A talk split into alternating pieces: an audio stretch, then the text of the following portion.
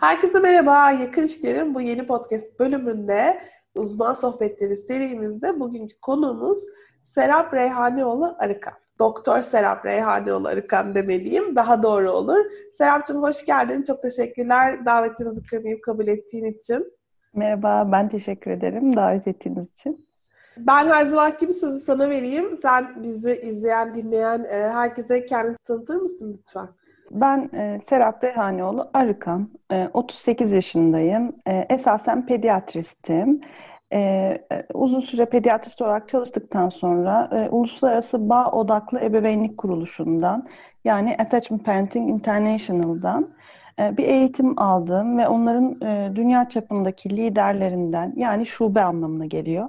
Şubelerinden birisi olarak akredite edildim. E, bu bağlamda e, gönüllü olarak e, çağrıldığım her platformda e, bağ odaklı ebeveynlik yani attachment parenting e, anlatıyorum. E, kendi Instagram hesabından ve web sitemizden de e, paylaşımlarda bulunuyorum. Onun dışında aile danışmanlığı eğitimi aldım ve sonrasında sadece ebeveynlik e, konularını ebeveynlerle bireysel ve grup danışmanlık çerçevesinde çalışmaya başladım. Çalıştığım konularda işte pozitif disiplin, bugün konuşacağımız, evet. aile içi e, aile içi empatik ve açık iletişim, e, çocuğun e, bağlanmasını daha güvenli hale getirmek için yapılabilecekler ve ebeveyn tutumları, e, aile içindeki çocuğun gelişimsel olarak e, geçtiği evrelerde ebeveynlerin zorlandığı noktalarda e, ebeveyn tutumlarını düzenleme, ebeveynlerin duygu düzenlemelerine yardımcı olma gibi böyle ana başlıklarda e, rehberlik veriyorum. E, bir kızım var, e, neredeyse 5 yaşında, evliyim, Ankara'da yaşıyorum. Sanırım bu kadar yeterli. Çok teşekkürler. Bugün senin de söylediğin gibi çocuklarımıza bağlarımızı koruyarak, onları incitmeden nasıl disiplin kavramını e, öğretebiliriz. Pozitif disiplin. E, nasıl olur? Bunun hakkında konuşacağız. İstersen hemen girelim konuya. Tamam. E, ve ben sana çok hızlıca sorayım. Cezasız disiplin nasıl öğretilir? Değil mi? Aa. Çünkü Yansın şöyle, e, istersen bir çok hızlıca şunu söyleyelim. Yani çocuklarımıza disiplin öğretmek önemli bir kavram. Çünkü tabii ki Hı-hı. hepimizin hayatta bazı nasıl hareket ederiz bunları öğrenmesi gerekiyor tabii ki. Ama Hı-hı. hep bunu nasıl yapabiliriz? Cezasız nasıl olur? E, bunları Hı-hı. öğretirken nelere dikkat etmemiz gerekir? Bunlar tabii ebeveyn olarak hepimizin hakkında olan sorular ve hep böyle e, manevralarla bulmaya çalıştığımız şeyler. E, o yüzden aslında burada bence senin bize anlatacakların önemli. O yüzden istersen başlayalım bir yerinden. Peki, peki. Ee, şimdi öncelikle e, bazı böyle ana noktaları ben e, belirtmek istiyorum. Çocuklarla pozitif disiplin e, yaklaşımına göre iletişim kurmaya çalışırken. Öncelikle bence çocukların her birinin mizacı öbüründen farklı. Dolayısıyla çocuğumu yakından tanımak çok önemli. Çocuğumun mizacına göre e, disiplin yaklaşımımı belirlemem çok önemli. Mesela hassas çocuklar var.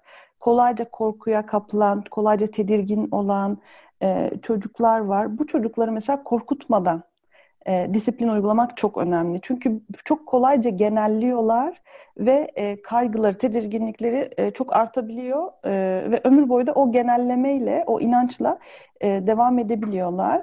Ee, onun dışında mesela güçlü iradeli çocuklar var. Senin yayından önce de konuştuk. Benim de öyle bir çocuğum var. Yani güçlü iradeli çocukları dışarıdan hep işte şımarık tutturuyor gibi e, yorumluyorlar. E, halbuki diğer çocuklara göre çok daha şeyler, daha baskın, böyle güçlü e, karakterleri olan çocuklar bunlar. E, bu çocuklarla mesela disiplin uygularken her zaman seninle de konuştuk. E, müzakere sürecine e, e, önem vermek, e, işte böyle astım kestim, ben yaptım oldu, e, tabii ki yaptırtacağım, benim dediğim olacak gibi bir yaklaşımın tamamen ters teptiği çocuklar bunlar. Yani dolayısıyla çocuğun mizacını tanıyıp, yani komşudaki tarif benim eve uymayabilir ve genelde uymaz veya kitaptaki tarif benim çocuğuma uymayabilir. Çocuğuma özgü, ev yapımı bir disiplin yaklaşımı bulmam önemli. Çocuğumun mizacına özgü. Hı hı, hı. Onun dışında e, çok sık gördüğüm şeyleri önce hani nasıl yapıldığını anlatmadan önce e, hangi noktalar önemli onun altını çizmek istiyorum. Gözlemlerimde e, hep fark ettiğim bir şey var. Açıklık yeterli olmayabiliyor. E, Yani ifadelerimiz yeterince açık olmuyor bazen çocuklarımızla konuşurken. Pozitif disiplin uygulamak istiyorsam açık olmayı öğrenmem lazım. Yani işte e, dolambaçlı söyle, söylevler, yani çocuklarıma nutuk çekmek, çocuğuma nutuk çekmek, işte e, ima etmek, zaten biliyor diye düşünüp açıkça söylemeden böyle trip atar bir yerden, işte varsayımlar üzerinden disiplin vermeye çalışmak, iletişim kurmaya çalışmak değil de her defasında açıkça söylemek gerekiyor. Yavrum priz senin için zararlı izin veremem kuzum deyip sarılmak. 20. kere de söyleyeceğiz bunu, 50. kere de söyleyeceğiz. E, bu pozitif disiplinin de e, şöyle bir şey diyorum ben ebeveynlere. Siz elinizden geleni yapacaksınız, gerisini de zamana bırakacaksınız. Yani burada kayıtsızlık işte tamamen zamana bırak diye bir şey önermiyorum. Hı. Tabii ki ben vereceğim eğitimi nazikçe vermeye devam edeceğim. Ancak burada sabırlı olmam çok önemli. Çocuğumun yaşına göre, gelişim düzeyine ve mizacına göre benim öğrettiğim kuralı öğrenmek için belirli bir zamana ve çok tekrara ihtiyacı var. Dolayısıyla o aslında biliyor. Bıdı bıdı konuşuyor, bunu nasıl anlamıyor gibi şeyleri düşündüğümüzde e, her zaman kendimize şunu dememiz lazım. Ya, biliyor olsa e, uygula, hani uygulardı. Bildiğini uygular. Çocuk her zaman bildiğinin maksimumunu yapar. Çocuk beni memnun etmek ister zaten ve yapmaya çalışır zaten. Dolayısıyla eğer yapmıyorsa zannettiğim gibi e, bilmiyor. Bi, bilmiyoruz. Yani biliyor diye varsayıyorum ya öyle varsaymamam lazım. Her defasında tekrar öğretmem lazım.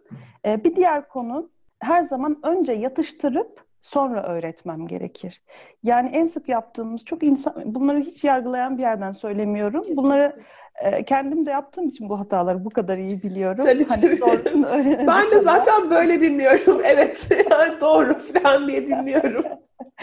Önce yatıştırmak çok önemli. Yani çocuğum avaz avaz ağlıyor veya içi çeke çeke ağlıyor. Yani çok kızmış, çok korkmuş, e, çok hayal kırıklığına uğramış, çok onuru kırılmış, çok içerlemiş bir halde o duyguyla onun bedeni çalkalanırken ben ona bıdı bıdı hayat dersi anlatıyorum. Bunların hepsi çok faydasız. Zaten biliyorsun bilimsel olarak da e, duygusal sistemimiz çok aktifken yani bütün sinir sistemimizdeki işte stres hormonları e, aktifken bizim dinlemek, yani alıcı e, sistemimiz hiç iyi çalışmıyor. Hele muhakeme eden, beynimizin muhakeme yapan sistemleri o sırada hiç çalışmıyor. Dolayısıyla yapacağımız şey önce yatıştırmak, sonra anlatmak ve anlatırken de bir çocuğun beni dinlemesini e, istiyorsam önce benim onu dinlemeyi öğrenmem lazım.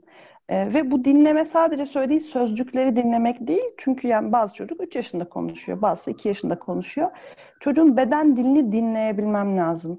Çocuğumun duygularının bedeninde e, ifade bulduğu o işaretleri yakından tanırsam e, yavaşça bunu öğrenirim zaten. Çocuğumun beden dilini dinleyebilmeyi öğrenmem lazım. Eğer şey dersem, biz böyle mi büyüdük? Ben anlatacağım, tabii ki dinleyecek dersem benim sonum ebeveyn sağlığına maruz kalmak. Ebeveyn sağlığını da çok kısa söyleyelim, sen biliyorsundur. Ee, ebeveyn bıdı bıdı konuşuyor, çocuk hiç dinlemiyor, şey kapalı. Alıcılar tamamen kapalı. Eğer buna maruz kalmak istemiyorsam çocuğumu önce yatıştıracağım, sonra onu dinleyeceğim, sonra ben anlatacağım. Bu sırayla yapmayı yapabildiğim kadar, aklıma geldiği kadar yaparsam e, disiplin yaklaşımım uzun vadede, o kısım da önemli. Hani kısa vadede değil, uzun vadede etkili olacaktır. Burada e, çocukla konuşurken bence yaptığımız hatalardan bir tanesi de ben kendimi de yakaladığım için söylüyorum. Çocuklar gerçekten basit kurulmuş cümlelerden anlıyorlar. Yani hani böyle hmm. uzun uzun anlattığımız zaman hani tabii ki içeriğini anlatalım, altını anlatalım, neyi neden yapmalarını veya yapmamalarını istediğimizi anlatalım ama böyle komplike cümlelerle değil de yani gerçekten böyle kısa konunun özünü anlatan ve direkt o konuyla ilgili e, cümleler kurarak anlatmanın ben daha faydalı olduğunu görüyorum açıkçası. Sen de öyle düşünüyorsun. Kesinlikle.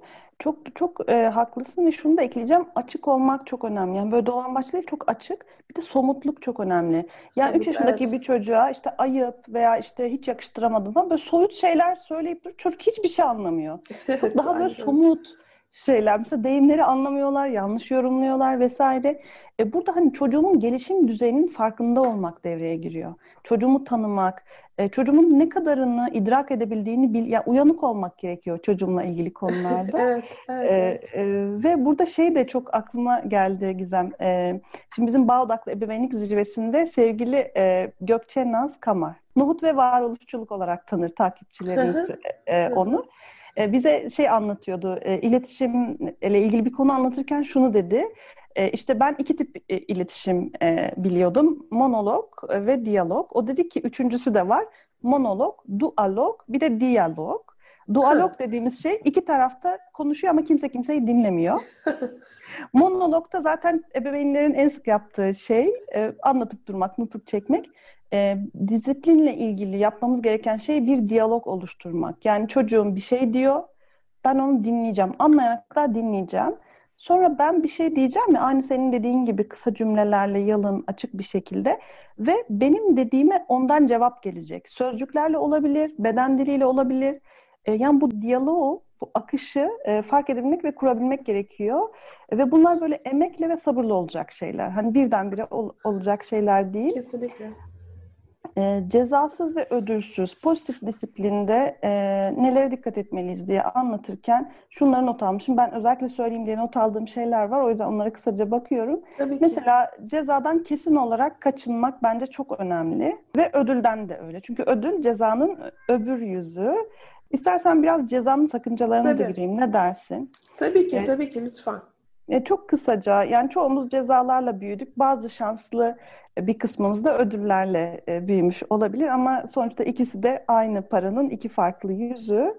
E, şimdi cezayı neden e, önermiyoruz? E, öncelikle çocukta bir öğrenme yaratıyor ceza. Şöyle ki ortada bir sorun var ki ben disiplin uygulamak durumunda kalıyorum e, ve e, benim uyguladığım yöntem ne ise eğer çocuğum da onu öğreniyor. Yani aynı zamanda ben bütün uygulamalarımla çocuğuma hayat derslerimini modelliyorum. Eğer ben çocuğuma ceza veriyorsam o zaman çocuğuma da şu mesaj veriyorum. Bir sorun çıktığında eğer kızgın ve güçlüysem başkalarına ceza verebilirim. Ve en kısa zamanda da o cezalardan biz nasibimizi alırız. Yani biz çocuğumuzu cezayla büyüttüğümüzde gücü yerine geldiğinde yani şimdi küçükken iradesini kırabiliyorsunuz çok isterseniz çünkü güçlüsünüz ama elbette ki o çocuk ergen olacak elbette ki yetişkin olacak belki bazı çocuklar yani 4-5 yaşından sonra bile ebeveyni cezalandırmak konusunda çok ustalaşmış oluyorlar. Ebeveynler hayret ediyorlar. Nereden öğrendi bütün bunları? Tabii ki sizden öğrendi aslında. Dolayısıyla çocuğuma yaptığım muamele çok önemli. Çünkü insanlara nasıl muamele edeceğim, e, edileceğini de ona öğretmiş oluyorum ona yaptığım muameleyle. E, dolayısıyla başka bir insanın üzerinde güç kullanmaktır ceza. E, ve bunu çocuğuma öğretmem çok tehlikeli. Toplumsal boyutta da tehlikeli. Çünkü biliyorsunuz Tabii. tahakküm her zaman şiddeti arttıran bir şey. E, peki neler ceza olabiliyor? Buna da çok kısa uzatmadan gireceğim. Mesela dikkati geri çekmek de bir ceza. Yani çocuğum beğenmediğim bir şey yaptığında göz teması kurmamak, soğuk davranmak, sarılmalarını reddetmek, işte şeyi açıkça söylemek, işte onu yapana kadar hani küsüz gibi böyle bir küsmek bir ceza aslında koşullu sevgi uygulamış oluyorsun değil mi? Yani hani bunu Kesinlikle. yapana kadar benden sana sevgi gelmeyecek, benden sana şefkat gelmeyecek. Kesinlikle. Ee, ve işte mesela şey diyorlar, ağlayınca odasına gönderebiliyorlar, e, susana kadar seninle konuşmayacağım diyebiliyorlar. Bunun hepsi ceza. E, bir çocuğu bir duygu ifadesi yüzünden cezalandırmak anlamına geliyor, onu yalnız bırakmak anlamına geliyor. Onun dışında ceza e, şuna sebep olabilir birçok çocukta. Ben bakmadığımda yapar. Yani ben varken yapmaz ama ben bakmadığımda yapar. O zaman acaba çocuğuma ne öğretmiş oluyorum? Yalan söylemeyi, gizliliği, dürüst olmamayı öğretmiş de olabilirim kendi elimle.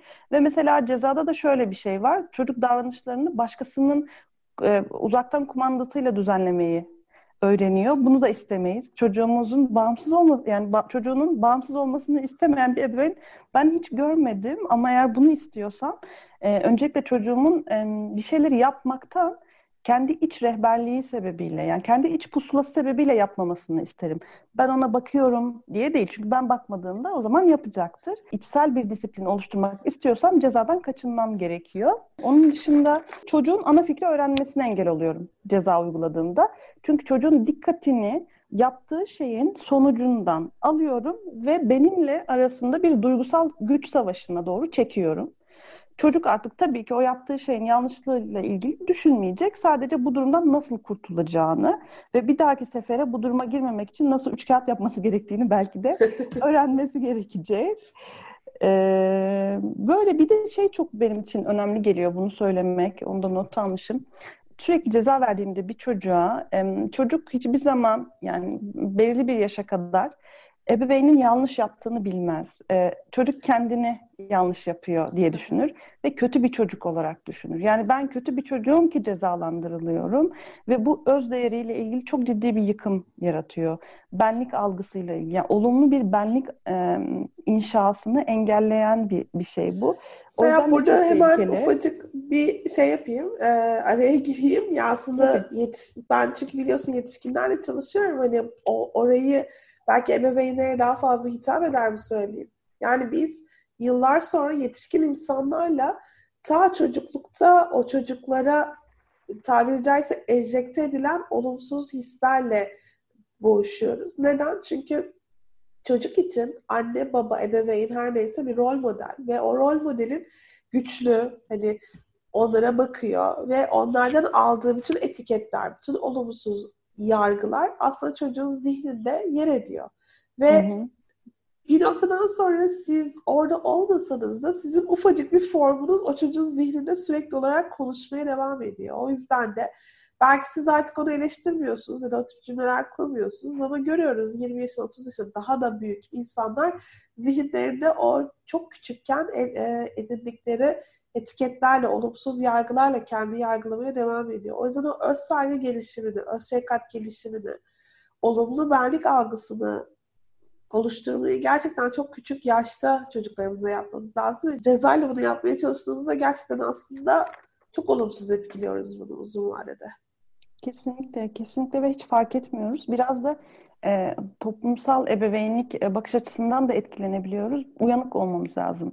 Ceza olduğunu fark etmediğimiz, çocuğun onurunu kıran e, birçok uygulama olabiliyor ve bu çok normal karşılanabiliyor. Televizyonlarda mesela mola yöntemi diye uzun süre e, kullanıldı. Her, hepimiz onu seyrettik e, cezanın değişik versiyonları toplumun her e, kademesine sinmiş durumda uyanık olmamız gerekiyor. Kesinlikle. Cezanın öbür yüzü ödül dedik. E, bu da insanlara çok tuhaf geliyor. Nasıl yani ödülsüz olur mu? E, burada ben şöyle bir açıklama yapmak istiyorum. E, ödül e, şöyle bir bağlamda kullanılıyorsa sevginin karneye bağlanması gibi az önce sen çok güzel söyledin. Yani e, çocuk benim beğendiğim bir şey yaptığında sevgi vermeye, işte bir nesne vermeye dönüşüyorsa ve diğer zamanlarda bu şu anlama gelir. Beğenmediğim bir şey yaptığında sevgimi sevgimi alamayacağıyla ilgili bir mesaj veriyorum. Yani sadece iyi yaptı, iyi şeyler yaptığında ödüllendirmek amacıyla sarıldığımda, sevdiğimde, işte sevdiği bir nesneye, bir oyuna vesaire izin verdiğimde e, o zaman çocuk e, tabii belirli bir anksiyete gelişiyor. Çünkü e, beğenilmediği zamanlarda e, o sevgi geri çekiliyor. E, dolayısıyla ödül bence verilebilir ebeveynlikte ama bakış açısı olarak yani çocuğu bir eğitme yöntemi, bir köpeği eğitir gibi ki köpek benim köpeğim var yani köpeklerimiz bize bile öyle davranmıyoruz. Ee, hani sadece beğendiğim şeyleri yaptığımda bunu arttırmak için ödül verdiğimde bunun arkasında sürekli bir sevgiyi kaybetme, yakınlığı kaybetme korkusu gelişiyor ve bu da sıkıntılı. Yoksa normalde sevginin bolca verildiği, ilginin, sarılmanın, dokunmanın bolca verildiği bir evde e tabii ki çocuklarımıza bazı zamanlarda ödüller verebiliriz. Hani bunu ben böyle öcü gibi göstermek de istemiyorum ama disipline etmek için ödül kullanmayı tehlikeli buluyorum. Çünkü yanlış mesaj veriyor. Çünkü özdeğerle ilgili de yanlış bir mesaj mesaj veriyor. Sonradan işte biz böyle verimlilik e, e, tuzağına düşmüş yetişkinlere, postmodern yetişkinlere dönüşüyoruz. Ne kadar verimli olursam o kadar değerliyim, o kadar kadar çünkü ödüllendiriliyorum. Sanki verimli olmazsam, görünür olmazsam, somut bir şeyler ortaya koymazsam değerli değilmişim gibi kendi öz değerimden şüphe ettiğim bir konuma gelebiliyorum. Dolayısıyla e, bu sevginin, ilginin ödüle bağlanması bana tehlikeli geliyor. Ee, onun dışında nelere dikkat edelim ee, ödülsüz cezasız disiplinde? Gerçekçi hedefler koymaya dikkat edelim. Yani hiperaktif bir çocuğum var. Hiperaktif derken illa de tanısı olmasına gerek yok. Hareketli, tez canlı bir çocuğum var. Ben bunu şeye dönüştüreceğim. Komşunun oturup ders yapan çocuğuna dönüştüreceğim. Şimdi bir kere burada kesinlikle e, şey yapacaksınız yani kesinlikle başarısızlığa uğrayacaksınız. Gerçekçi hedefler koymak gerek. Çocuğumun kapasitesine, mizacına uygun hedefler koymaya bu da giriyor. Bazen de şu var, e, biz saçmalıyoruz. Yani gerçekten çok saçma kurallar koyabiliyoruz. Çok gereksiz yerlerde müdahaleler yapabiliyoruz. Biraz kendimizle de yani bir öz eleştiri de ara ara vermek lazım. Bir şeye çocuk çok itiraz ediyorsa belki de ben haksızımdır. Yani bunu da düşünebilmek önemli. Bir de şey de geliyor bana. Mesela kendim yapamayacağım şeyleri işte çocuğa yapmak ve yapamadığında çok özür diliyorum. Yap, yapmadığında da kızmak. Yani diyelim ki sanki ben askeri bir düzenle kendi hayatımı yaşıyormuşçasına işte her gün yatağını topla.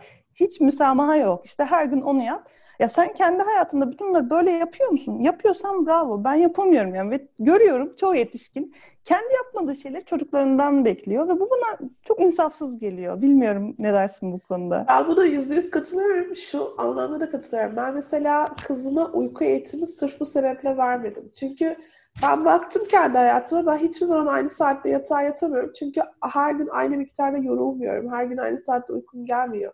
Her gün aynı saatte kalkmayı sevmiyorum. Dedim ki ben niye çocuğuma bunu yapayım? Yani hani bu tabii ki kimse yargılamıyorum. Veren kimse yargılamıyorum. Bu benim kendi ebeveyn olarak eşimle birlikte aldığımız bir karardı. Kendi hayatımıza bakarak. Ama gerçekten onu düşündüm. Yani ben hep yapamadığım bir şey çocuğumdan nasıl isteyebilirim evet, evet. Kesinlikle çok katılıyorum sana. Şimdi peki nasıl yapalım? Hani nelere dikkat edelim dedik, nasıl yapalım? Bence şey önemli. E, şimdi ana akım ebeveynlik yaklaşımları bağ odaklı ebeveynlikten farklı bir söylemdeler. Pozitif disiplinle ilgili. Diyorlar ki tutarlılık çok önemli. Tutarlılık çok önemli, tutarlılık çok önemli. Ben diyorum ki esneklik. Ben değil sadece, ben ve benim gibi bağ odaklı bir evet. savunan uzmanı. Esneklik çok önemli diyorum. Çünkü Kesinlikle öyle ben katılıyorum sana. Değil mi? Hayat böyle bir şey. Hayat esnek bir şey. Her an durumlar değişiyor. Biz yetişkin olmak ne demek? Ana, duruma uygun anlık çözümler bulabilmek demek. E, yetişkin olmak böyle bir şeyken, hayat böyle bir şeyken bizim sürekli e, durumlar değişse de, koşullar değişse de hep aynı kuralı böyle statik bir şekilde e, yani kurala aşık bir şekilde uygulamaya çalışmamız e, bana tuhaf geliyor. Dolayısıyla bana göre esneklik önemli. Buradaki esneklik bence aslında psikolojik esneklik de getiriyor çocuğa. Yani hayatta türlü durumların olabileceğini ve o durumlara kolay adapte olabileceğini de öğretiyor. Yani hep mesela aslında uykudan gittik yine onunla ilgili bir örnek verebilirim. Yani hep çocuğumu ben aynı saatte, aynı karanlık odada, aynı sesle uyutacağım e, gibi bir şekilde yaklaştığımız zaman bu sefer çocuk onun dışında uyuyamamaya başlıyor. O zaman yani çocuk için çok zor bu. Sizin için de çok zor. Uyumunu azaltan bir şey aslında. Azaltan bir şey. Ya ebeveyn için de çok zor bence. Ben burada ebeveynlerime çok üzülüyorum. Çünkü ne oluyor? Bu sefer hadi apar topar mesela dışarıda oturup gayet keyifli bir gün geçiren ebeveynler apar topar kalkıp koştura koştura eve gideyim, o saatte evde olayım, odayı karartayım, şöyle yapayım, böyle yapayım. Bu sefer çocuk mesela bir şey yarıda kalmış oluyor. Ebeveyn mutsuz olmuş oluyor. Yani o farklı durumlara adapte olabilen çocuklar yetiştirmenin ben ilerleyen e, zamanda yetişkinlik noktasında da çok önemli olduğunu düşünüyorum. Çünkü diğer türlü çok rigid ve uyum sağlayamayan, kolay uyum sağlayamayan bireyler oluşuyor bana kalırsa. Ben de öyle düşünüyorum. Kesinlikle sana çok katılıyorum. E, esneklik şu açıdan da önemli. Yani kabaca tutarlı olmaya çalışsam bile bazı durumlarda çocuğum çok e, isyan ediyorsa ya bu çocuğun nesi var, derdi ne, neye ihtiyacı var diye yani kurala tutunup böyle oradan doğru ebeveynlik yapmak yerine şimdi ve burada ne oluyor acaba? Yani bu çocuğun derdi ne? Bu çocuğun işte canını sıkan ne? Bu çocuğun çok istediği bu şeyin altındaki ihtiyacı ne? Ee, ona gözümü ve kulağımı ancak esnek olursam açabilirim. Tutarlılık çoğu zaman çünkü katılığa dönüşüyor. Yani çocuğum üzülünce ben de kötü hissediyorum ya. İşte o yüzden hiç, hiç taviz vermeyeyim, daha katı durayım, daha katı durayım diye bir şeye geliyoruz. O zaman da çocuğumun halini hiç anlayamayabiliyorum ve çocuğum karşısında bir duvar görebiliyor. Peki ne yapalım? e, önce yatıştır demiştik. Önce yatıştır. Ne olursa olsun, mevzu ne olursa olsun önce yatıştır. Sarılarak, konuşarak, sallayarak, emmek isterse em, emzirerek, işte emzik e, kullanıyor ve emziğini kendisi talep ederse emziğini vererek neyse. Sen orada yanında duygusal ve fiziksel olarak bulun ve yatıştır. Sarılmamı istemiyor mu? Sarılmazsın yanında durursun. Git mi diyor. Biraz uzakta durursun. Git o gitlerin hiçbir gerçekten git demek değil. Çok kızdım demek. O yüzden hani yakınında aynı mekanda durursun. Ee, ve önce o duygusal fırtınanın dinmesini beklerim.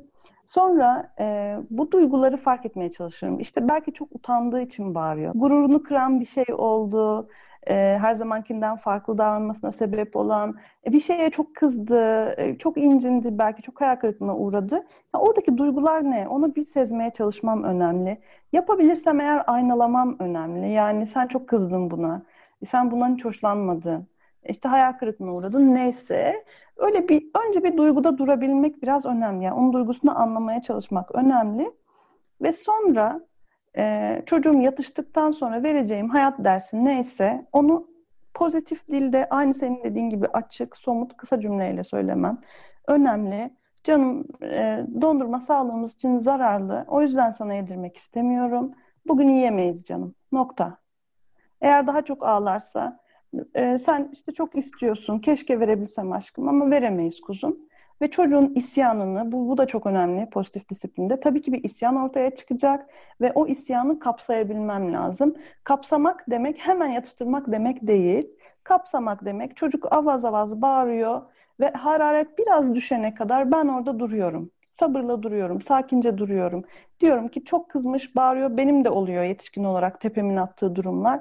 O zamanlarda ne istiyorum? Biri sakince dursun istiyorum, beni anlasın istiyorum. Ben de o kişi oluyorum. Çünkü pozitif disiplinin temelinde şey var. Bana nasıl muamele edilmesini istiyorsam çocuğuma o düzlemde bir muamele yapmaya çalışıyorum. E, dolayısıyla ortaya çıkan isyanı da kucaklamak ve kişisel algılamamak, yani işte bu beni delirtmek için yapıyor, beni çıldırtmak için yapıyor, işte bana kötülük olsun diye, kötü hissettirmek için yapıyor. Hiç öyle bir şey yok. O, o senin, sana bir şey yapmıyor. O kendi duygusunu yaşıyor. O anda hiç öyle becerileri yok yani manipüle etmek için erken yaşlarda. Ve sonra da diyalog içinde ifade etmek, göz teması kurmaya çalışmak mümkün mertebe, çocuğun hizasına inmek veya kucaklamak ve çocuğu muhatap almak çok önemli. Yani sözcükleri ve her şey yanlış söyleyebilirim ya o anda. Ama ebeveyn olarak o niyet çocuğa geçiyor. Yani benim çocuğu dinlemekle ilgili bir niyetim varsa, muhatap olmak ve bu işi tatlıya bağlamak, tatlılıkla çözmekle ilgili bir niyetim varsa bu niyet geçiyor. Hani illa böyle çok bilimsel konuşmama gerek yok. Kendi evimdeki ev yapımı, kendi dilime yedirerek bu yaklaşımla iletişim kurabilirim. Çok ufak şey söyleyecektim burada. Aslında istersen bunları dinleyicilerimiz için birazcık daha şeye bağlayalım. Şimdi neden göz kurmak? Neden şefkatle konuşmak? Neden kucağa almak? Neden öpüp okşamak? Neden önce yatıştırmak? Çünkü Bunlar zihnimizdeki işte oksitosinerjik ve opioiderjik sistemleri aktive ediyor ve o sistemlerin hı hı. aslında yatıştırıcı zaten genel olarak yatıştırıcı ve ağrı kesici ve bu ağrı kesici aslında duygusal olarak da ağrı kesici etkileri var değil mi? Yani bunu yaptığımız zaman mesela oksitosin salınımı olduğunda çocuğumuzun bize daha fazla güvenmesini sağlıyoruz. Hem daha fazla huzur duyuyor, hem bize daha fazla güveniyor, hem de aslında bağ kurmak adına da çok büyük bir şey yapmış oluyoruz. Çünkü çok zor bir anında yanında olduğumuzda aslında hani ödülden kaçıralım dedik ama bu da aslında negatif ödül değil mi? Yani olumsuz olanı ortadan kaldırmak aslında negatif ödül diye geçer. Biz aslında güzel bir şey yapmış oluyoruz çocuğumuz için. Onun stresini ortadan kaldıracak bir şey yapmış oluyoruz. Ve Hı hı. Burada samimiyet de bunu yaptığımız zaman yani o yumuşacık sözlerle konuşmak, işte göz teması kurmak, sarılmak, o ventromental kontağı sağlamak falan bunların hepsi aslında çocuğumuzun kendi iyi hissetmesini ve bu iyi hissetmeyi bizimle bağdaştırmasını sağlıyor. O yüzden de onun için biz, bizim imgemiz olumlu hale geliyor. Hı hı. Bir rehber olarak bizi ciddiye alabiliyor değil mi? Yani Aynen otoritemiz öyle. korkudan değil de e, bağlantıdan gelen bir otorite, daha işbirliğine yatkın bir çocuğa Kesinlikle. uzun vadede.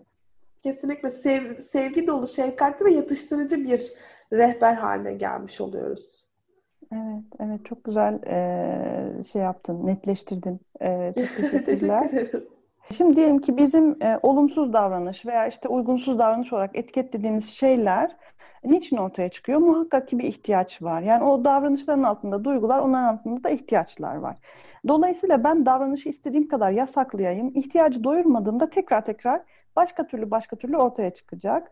Ee, ve bu, bunu kesmenin veya bun, bundan bir fırsat yaratmanın ve çocuğu büyütmek, büyütecek bir fırsata dönüştürmenin yolu da e, ihtiyacı anlayıp bunu sosyal olarak kabul edilebilir bir şekilde istemeyi veya karşılamayı öğretmek. Yani e, oyuncağını almak için arkadaşını itiyor. Burada çok e, güzel bir niyet var değil mi? Oyuncağını almak diye bir niyeti var çocuğun. Orada kötü bir insan yok. Oyuncağını almak isteyen güzel bir insan var. Çocuğuma bunu öğretmem lazım. Sen oyuncak almak istedin arkadaşından canım ama itemeyiz. Canı yanar, itemeyiz kuzum. Oyuncağımı verir misin de bir dahaki sefere. Tabii ki bunu çocuğum ağlarken söylemiyorum. Çocuğum sakinleştikten sonra. O anda konuşamadım mı? Sabır çok önemli bakın pozitif disiplinde. Akşamına uykuya geçerken bıdı bıdı konuşuyoruz ya onlarda bağlantı anlarında. O, o zaman açarım konuyu. Derim ki oğlum sen hep bu çocukların oyuncaklarını geri almak için oyuncağını çocuklardan hep itiyorsun ya. itemeyiz canım. Şöyle diyebilirsin. Oyuncağımı geri istiyorum. İşte vermezse de gelip bana söyleyebilirsin oğlum veya annesine söyleyebilirsin. Bakın bunlar ne kadar basit değil mi? Halbuki çocuklar bu stratejileri akıl edemiyorlar. Çok küçükler daha. Bunları böyle tek tek olay olay bir ihtiyacını çocuğun karşılamak için sosyal olarak kabul edilebilir yollarını öğretmemiz lazım ebeveyn olarak. Rehberlik etmemiz lazım. Mesela şey de çok önemli. Pozitif dilde ifadeler üretmek. Bu ne demek? Neyi yapamayacağını söylüyorum, evet. E, ama ben kendim de ebeveynimde genel olarak neyi yapamayacağını söylemekten çok kaçınırım. Güçlü iradeli bir çocuğum var. Onun yerine neyi yapabileceğini söylemek. Yani e, koltuklara koltuklar çizmek için değil canım, kağıtlar çizmek için gibi. Tabii ki bundan şunu an, anlaşılmasını istemem. Aa tamam anneciğim, tamam hemen uzan kağıda gidin. Öyle bir çocuk yok ya. Ama bunu mesela ben yüz kere söylüyorum. Yüz kereyi aynı gün yüz kere değil bu arada onu da söyleyeyim. Söylenen bir ebeveyn gibi değil. Gidiyorum kucaklıyorum hayır kızım buraya buraya çizemeyiz canım kağıtlara çizilir deyip kağıdı koyup beraber çiziyorum. Bunu 8, 10 gün, 20 gün üst üste olsa bile her defasında ilk kere söylüyormuş gibi söylüyorum. Zaten biliyor, anlaması lazım. Çıldırtmak için yapıyor. Bu kısımları çok özellikle vurguluyorum çünkü bunları hani kamuya açık yerlere gittiğinizde hep duyarsınız çocuklarla ilgili böyle Tabii. suçlamaları. Serap istersen ben sana yeni bir soru sorayım. Bu e, pozitif disiplini sağlarken çocuklarımızla bağlarımızı nasıl koruruz, nasıl e, birbirimizi hala severek birbirimizin yani bir, incitmeden birbirimizi nasıl koruruz? Bununla ilgili e, fikirlerini soracağım. Peki. Bu arada burada bir ee, şimdi şöyle e, özetleyebilirim herhalde. Ben yine böyle küçük küçük spot spot maddeler e, yazmıştım. E, özellikle söyleyeyim diye. E, öncelikle e, pozitif disiplin, yani herhangi bir disiplin e, için bir uygulama yaparken e, ve uzun vadede kendi disiplin yaklaşımımda çocuğumun bana güvenle e, bağlanmasını engellemeyecek şekilde nasıl davranırım? Öncelikle şunu bilmem lazım. Çocuğum kaç yaşında olursa olsun yatıştırma görevimden istifa edemem. Yani aramızdaki mevzular ne olmuş olursa olsun, ne geçmiş olursa olsun, hangi bağlam olursa olsun çocuğumun duygusal desteğe ihtiyacı varsa onu yatıştıracağım. Bağlarımı böyle korurum. Ee, aynı tarafta olduğumu çocuğumla hep bilirsem bağlarımı korurum. Yani e, çocuğumun yaptığını kişisel algıladığım zaman bunu kendime bir hatırlatıp sağduyuyu geri çağırıp biz aynı taraftayız. Bunu ben bilirsem e, çocuğuma da bilgi böyle akar. Eğer ben çocuğumu karşıma aldım ve karşı tarafta e, hissedersem çocuğuma bu mesaj çok kolaylıkla geçer. Bunu söylemek de çok önemli. Bana göre ilişki büyüktür, geri kalan her şey. E, yani çocuğun şunu iyi düşünmek lazım. Bir çocuğun iradesini kıracaksam, onurunu kıracaksam buna değer mi onu iyi düşünmem lazım. Gerçekten hani bu kadar değerli olan şey nedir? Neyi niçin yapıyorum onu düşünmek lazım. Ee, ve hiçbir şeyin acelesi yok. İlişkimi koruyarak yavaş yavaş her şeyi öğretebilirim. Dolayısıyla kendi e, düşüncelerimde hep ilişkiyi öne almak bence e, disiplin uygularken de bağları korumanın bir yolu. E, bir de şey çok önemli. Bağlar nasıl korunur? Kendi duygularımla bağlantım olursa bağlar korunur. Çünkü ben kendi duygularıma bakmazsam bunlar birikir birikir düdüklü tencere gibi sürekli patlarım.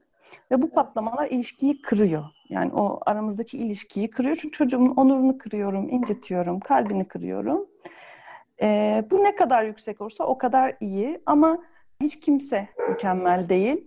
E, öyle zamanlar olduğunda da onarım yapmayı bilmem lazım. E, disiplin gerekçesiyle veya başka bir gerekçe gerekçeyle ilişkimizde minör veya majör kırıklar olduğunu bildiğimde telafi etmem, onarım yapmam önemli. Onarımda şöyle kendi halimi, niyetimi açıklıkla çocuğuma söyleyebilirim. Disiplinde de öyle. Yani bir kural koyuyorsam bu kuralı niçin koyduğumu söylememde hiçbir sakınca yok. Hatta bu çok güzel bir şey. Ee, bir ebeveyn olarak neye ihtiyacımı söylemem e, olduğunu söylemem çocuğuma başkalarının da ihtiyaçlarının olduğunu öğreten bir şey. Uzun vadede tabii ki bunu 6 aylık çocuğa söylemiyorum. Yani 2-2,5 yaşından sonra kabaca. Tabii. Bizim de bazı ihtiyaçlarımız olduğunu anlamaya başlayabilirler. Ve tutum olarak daha böyle bilge ve anlayışlı bir rehber olmaya çalışırsam bağlarımı korurum. Yani böyle küçük şeyleri büyüten, bir şeylere takılan, illa hemen olmasını istersen bu böyle daha bir çocuk tavrı değil mi? Daha bir yetişkin tavrı değil yani. Disiplinde de öyle. İşte tutturuyorsam, sabırsız davranıyorsam hemen öğrensin, hemen itaat etsin, hemen yapsın istiyorsam bir kendime bakmam lazım. Bu hiç yetişkin tavrı değil. Yani bilge, anlayışlı bir yetişkin tavrı değil. E, ben kendim yapamıyorken çocuğuma nasıl e, öğreteyim diye de düşünmek lazım. Kesinlikle. E, bir de şey de önemli bağları korumak için bence kendi dertlerimle baş edebiliyorsam çocuğum bana dertlerini getirir ona yardımcı olabilmem için. Eğer ben kendi dertlerimle baş edemiyorsam çocuk da beni korumak için bana gelmez yardım istemek için. Bu çok önemli. Ee, ve çocuğumu iyi tanımak. Belki beş kere söyledim bu konuşmada. Çünkü gerçekten çok önemli bir şey. Tabii ki. Yani tabii ki. işte pozitif disiplin kitabındaki maddeleri böyle altını çizip yapmaya çalışmak güzel bir şey ama neyin benim evime uyup neyin uymayacağını, çocuğuma neyin iyi gelip neyin iyi gelmeyeceğini bilmenin yolu çocuğumu iyi tanımak. Ee, bir de şey de önemli. Bazı işleri bırakın zaman yapsın. Yani ben öğretmeye çalışırım ama çocuğumun nörolojik gelişimine de güvenmem lazım. Ve şey de çok önemli. Neşe kozunu kullanmak diyorum ben. Ee, böyle bir klima gibi evin iklimlendirmesini sağlamam gerekir. Diyelim ki evde negatif bir hava var, gerginlik var. Neşe kozunu çıkarmanın tam zamanı. Evin iklimini değiştirebilirim. Gıdıklayabilirim, güldürebilirim, şapşallıklar yapabilirim, komik bir şaka anlatabilirim. Önce evin e, enerjisini düzenlerim. Yani o duygusal e, kaosu yatıştırırım. Anlatacağımı sonra anlatırım. Yani hiç ben burada hep yavaş olmayı ve sabırlı olmaya vurgu yapıyorum. Çünkü hiçbir şeyin acelesi yok. O hayat dersi o çocuğa bir gülelim beraber, gevşeyelim. Akşamına da anlatabilirim, ertesi güne de anlatabilirim. Çocuk hiçbir yere kaçmıyor. Ebeveynlik çok uzun bir maraton. Onu hatırlatmak istiyorum. Ve son bir şey, niyetimi açık etmem önemli. Bir kuralı koyuyorum ve çocuğum buna çok kızıyor. Çok çok kızıyor. Bunu böyle özür diler bir yerden değil de bilge bir yerden. Çocuğum ben sana bunu vermiyorum çünkü çocuğum bu kadar ekran senin gözlerine zararlı yavrum. Yapacaksın diyorum sana değil İzin vermiyorum tatlım. Kesin olarak izin vermiyorum. Çünkü bu sana zararlı. Nokta. Böyle bir yerden. Veya özür diler bir yerden de değil. Otoriter bir yerden de değil. Daha böyle bilge bir yerden. Ebeveynlik yapmak ve bütün bu yarım saattir, 40 dakikadır anlattıklarımın yüzde yirmisini yapıyorsam çok güzel. Kendime karşı da anlayışlı olmak çok önemli diye bitirmek istiyorum. Çok haklısın. Yani e, ben de seni dinlerken aynı şeyleri düşündüm. Bunları e, keşke daha da fazla uygulayabilsek ama elimizden geldiği kadar uygulamak. Sen de buna benzer bir şey söyledin. Ee, ben de orayı vurgulamak istiyorum aslında. Bunları hep yapamayabiliriz. Yapamadığımız noktada farkına varıp gerektiği yerde bence çocuğumuzdan özür dileyebilmek de önemli. Yani evet. biz çocuğumuza e, özür dileyebilmeyi de öğretebiliriz aslında. Yani biz de mükemmel değiliz. Biz de duygu regülasyonu beceremediğimiz olabilir ya da e, yanlış bir kural koymuş olabiliriz. Yani gereksiz bir kural koymuş olabiliriz senin de söylediğin gibi. Hani onu fark ettiğimiz noktada geri adım atmak bence olumsuz bir şey değil. Bizi zayıf veya kötü gösteren bir şey değil. Tam tersi son derece doğal ve insani gösteren bir eylem. O yüzden aslında çocuklarımızı bence daha yani bir aile bireyi yerine koyduğumuz noktada onlardan özür dilemeyi de geri adım atmayı da bilmemiz gerekir gibi hissediyorum. Bilmiyorum katılıyor musun bana? Kesinlikle günde üç, ben çok şaşkın bir anneyim. Günde en az üç dört defa özür diliyorum. Kızım da çok uyanık bir tip. ben de ben de içim. Aynen öyle. Ya, hatta şey diyorum. Defne özür dilerim. Affeder misin beni diyorum. tabii anneciğim deyip o artık o kadar alışmış ki yani. yani burada şey bakın ilişki büyüktür her şey derken ilişki büyüktür itiba, itibarım. Kesinlikle. İşte böyle bir o büyüklenmeci kendiliğim. Onunla hepsi ilişki daha büyük yani. Hepsinden daha büyük gibi görüyorum. Dolayısıyla diğer her şey o kadar da önemli gelmiyor. E, çünkü hani bir şirket ilişkisinde değiliz. Bir aile en yakın olduğum, en mahremim burası benim. Dolayısıyla bunları yapmaya değer diye düşünüyorum. Serapcığım çok teşekkür ederim. Çok keyifli bir sohbet oldu ve ben ben kendim kendi adıma çok şey öğrendim. Ee, yani hani çok faydalandım. Çok teşekkürler. Umarım bütün izleyicilerimiz, dinleyicilerimiz de aynı hisle e, izlemişlerdir. E, herkese sevgilerimizi gönderiyoruz o zaman. Tekrar teşekkürler katıldığın için. Hoşçakalın. Ben teşekkür ederim. Görüşürüz.